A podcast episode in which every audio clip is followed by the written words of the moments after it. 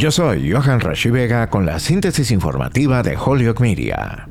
El ex socio comercial de Hunter Biden insistió en su testimonio ante el Congreso el lunes que el presidente Joe Biden nunca estuvo directamente involucrado en sus tratos financieros, aunque Hunter a menudo ponía a su famoso padre en el altavoz para impresionar a los clientes y socios comerciales. El Comité de Supervisión de la Cámara de Representantes, liderado por los republicanos, realizó una entrevista de más de cinco horas con Devon Archer como parte de su creciente investigación del Congreso sobre los negocios de la familia Biden, mientras el Partido Republicano explora una posible investigación de juicio político contra el presidente. Tanto los legisladores republicanos como los demócratas en la entrevista a puerta cerrada dijeron que Archer testificó que durante un lapso de 10 años, Hunter Biden llamó a su padre por teléfono unas 20 veces mientras estaba en compañía de asociados, pero nunca habló de ningún trato comercial.